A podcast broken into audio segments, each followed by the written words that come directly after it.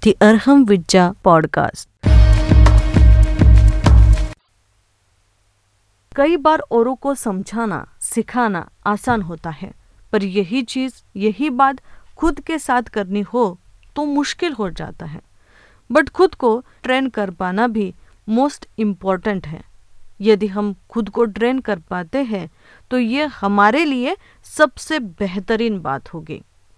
तो आइए सुनते हैं आज के एपिसोड में। हम कैसे खुद को ट्रेन कर सकते हैं।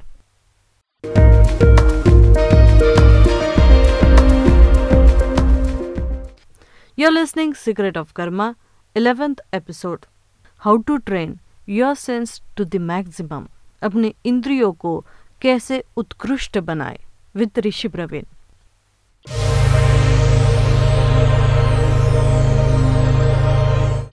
साइंस में इसका प्रयोग बहुत गहराई से हुआ है।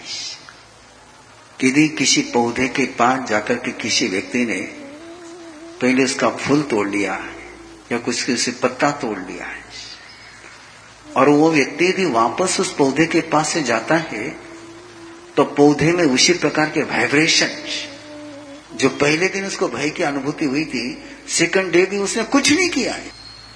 वो बहुत दूर है अभी टच भी नहीं किया उसने। टच करने के पहले ही उस पौधे को पता चल जाता है कि दुश्मन आ रहा है। और कई बार फीमेल को पता चल जाता है।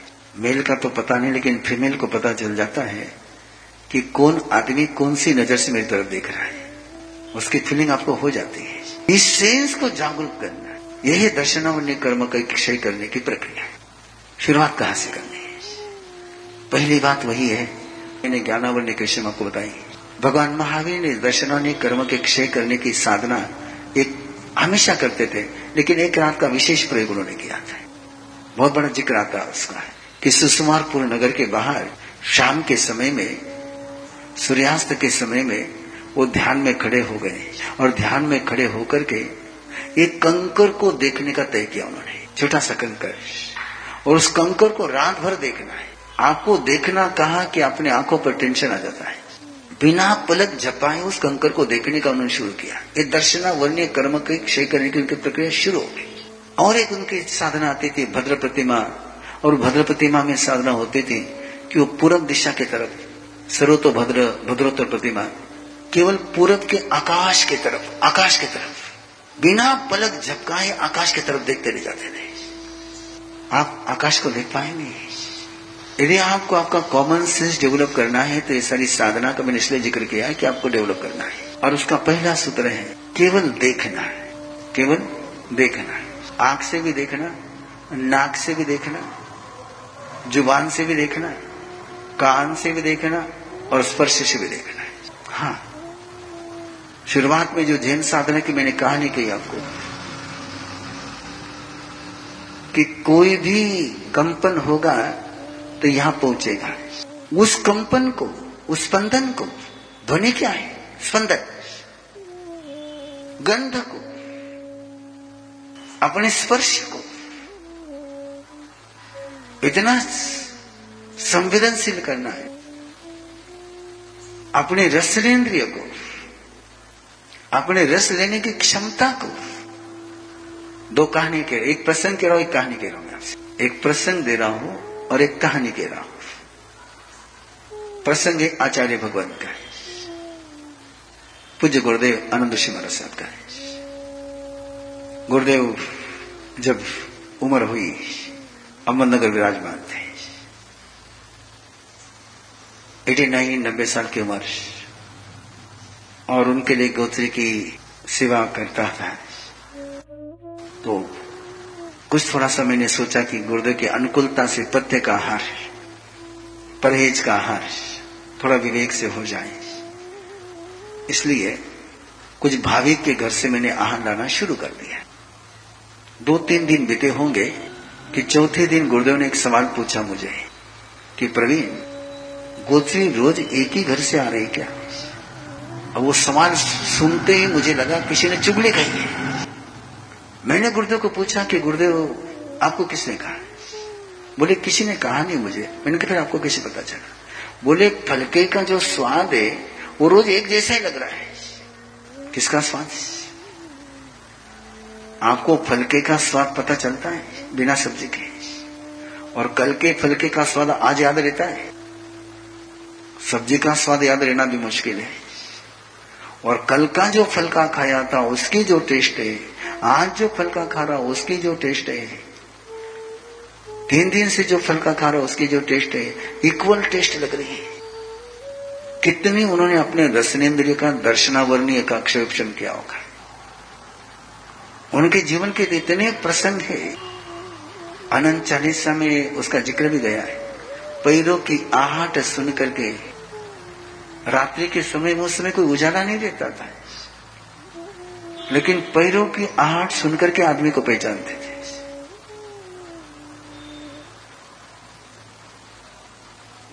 ये ये अंदर की साधना है। और इसके लिए बहुत सजगता लानी पड़ती है। ये सजगता का विषय है। ये सावधानी का विषय है। और पूरी साधना इसी आधार पर चलती है। या तो जागे हुए, पता नहीं चलता तो निम्न में कब पता चलेगा? और आपने वो जैन साधना की साधक कहानी सुनी आपने? एक राजा ने अपने नगरी में घोषणा करी थी कि मेरे मार्केट में कोई भी माल बेचने के लिए आएगा, वो कोई भी सेल नहीं हुआ है तो शाम के समय में मैं उसको सेल परचेस कर लूँगा। और जो वो दाम मांगेगा, उस दाम में मैं परचेस कर लूँगा। एक दिन चार आंधे चार आंधे बाज़ार में बिकने के लिए आए और आंधों की कीमत थी एक एक लाख सोने मोहे। आंधों की कीमत। आप कोई कस्टमर मिला नहीं। शाम के समय में जब राजा मार्केट में पहुँचा, उसने कहा कि क्या सेल नहीं हुआ? बोले, हम चार सेल नहीं हुए। बोले, क्या कीमत? बोले, लाख, एक लाख सोने के मोरे बोले, आंधे की, बोले, आपकी आपकी बात क्या बोले? लेकिन उसने पूछा कि इसमें इन चार आंधों में विशेषता क्या बोले? एक लाख कीमत बोले, एक आंधा मोती की परख करता है। मोती मोती असली है, नकली है, मोती में कोई दोष है? वो साथ में जो मंत्री थे, बोले, ये तो आँख वाला जवेरी भी परख करने में खास मात खा जाता है। आंधे कैसे मोती की परख करेंगे? दूसरा आंधा दूसरा आंधा बोले घोड़े की परख करता है। हाँ गजब की बात है। बोले तीसरा आंधा, बोले किसी भी नारी की परख करता है। चौथा आंधा बोले पुरुष की परख करता है। और मैं दो ही अंधों की बात करूँगा आपके पास। नारी और पुरुष की छोड़ दूँगा। राजा ने चार लाख सोने के मोहरे देकर के अंधों को लाया। अब आंधे और क्या काम करेंगे? और कुछ दिनों के बाद एक मोती बेचने वाला व्यापारी दरबार में आया। बहुत सारे मोती लेकर के आया था बहुत मोटे मोटे मोती। और राजा को याद आया कि आंधों में एक आंधा है कि जो मोती की परख करता है। राजा ने उस आंधे को बुलाया। बोले, परीक्षा कर। अब उस व्यापारी को बड़ा इंसट लगा कि मेरे मोतियों की परीक्षा जवेरी ने कर ली है। और जवेरी ने करने के बाद इस आंधे से परख करा रहे और उस आंधे ने वो परख करते करते करते एक बहुत बड़ा मोती बाजू में रख दिया। बोले, क्या बात है? बोले, दूषित है। ये मोती बहुत बड़ा मोती था वो। बोले, दूषित है। अब वो मोती को आज तक किसी जवेरी ने दूषित नहीं कहा था। सारे वहाँ के बड़े नगरी के बड़े जवेरी वहाँ बैठे हुए थे। मोती के पार्के बैठे थे। बोले, इतना चमकदार, इतना वेट वाला मोती और इसको दूषित कह रहा है बोले दूषित है। राजा ने उस मोती को वापस सारे मोती मिला दिया और फिर उसको वापस परीक्षा करने के लिए कही। तो उसने वही मोती वापस बाजू में निकाला। बोले, क्या है इसमें दोष? बोले, इसके अंदर खून है। इस मोती के अंदर क्या है? ब्लड है, बोले। बोले, क्या बात कर रहा है? बोले, यस, इस मोती के अंदर ब्लड है। पक्का ब्लड इसके अंदर. और वो सामने वाला जवेरी ने कहा, ये मोती यदि दूषित निकला तो सारे मोती मैं तुमको गिफ्ट कर दूँगा।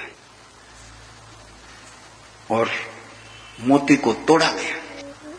और मोती को जैसे तोड़ा गया तो अंदर में ब्लड मिल गया है। कैसे फ़र्क करी उसने कि वो जो अंदर ब्लड था और बाकी मोती मोती ठंडा होता है।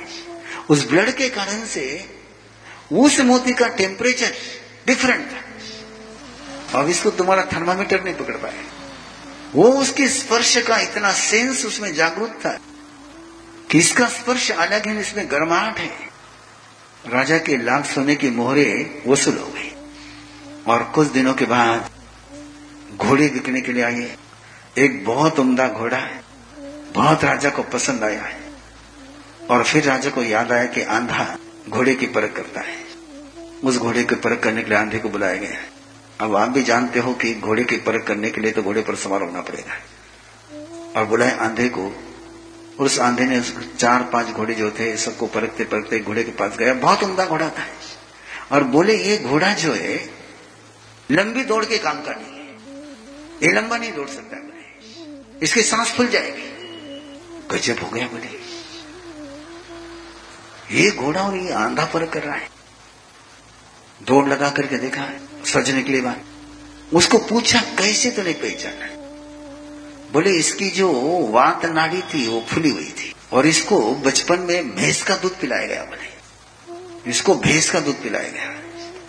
और घोड़े लाने वाले ने कबूल किया हाँ इसकी माँ मर गई थी, इसके लिए इसको भैंस का दूध पिलाया गया। ये मैं कहानी आपको मनोरंजन के लिए नहीं सुना रहा। आप बड़े प्रेम से सुन रहे हैं। ये सेंस ये डेवलपमेंट ये स्पर्श की डेवलपमेंट ऐसा अपना स्पर्श डेवलप करना है। आपको पता होगा कि कई लोग होते हैं जो ज़मीन के अंदर का पानी खोज करके बताते हैं। वो चलते हैं और उनके पाव को पता चलता है कि कहाँ पर पानी है। कैसे पता चलता है कि वहाँ से जो वाइब्रेशन आते हैं जहाँ से पानी आएगा, जहाँ से पानी नीचे से जा रहा होगा, वहाँ के वाइब्रेशन को कैच करने की फील करने की। वो सेंसिटिविटी इसको कहते दर्शन दर्शनावरणी का। ऐसी स्पर्शन इंद्री अचक्षु दर्शन ऐसा अपने को डेवलप करना है। कहानियाँ बहुत गई आदम में इसकी। बहुत कहानियाँ गई बस लंबी कहानी को शॉर्ट करके कह रहा हूँ। राजा भोज के दरबार में लुकमान हाकिम ने एक सुरमा भेजा। उस सुरमे की केवल दो आँखों में आंजने जितना ही सुरमा भेजा था।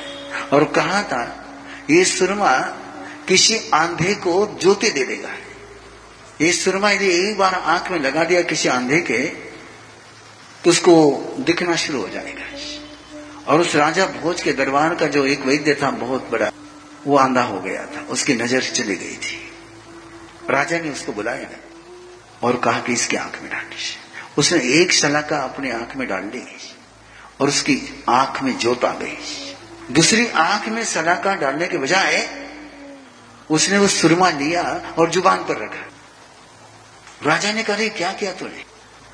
दूसरी आँख की जोत बोले, खाने की चीज़ थोड़ी थी बोले बोले, राजन, कल मैं चाहे जितना सुरमा तुमको दे दूँगा।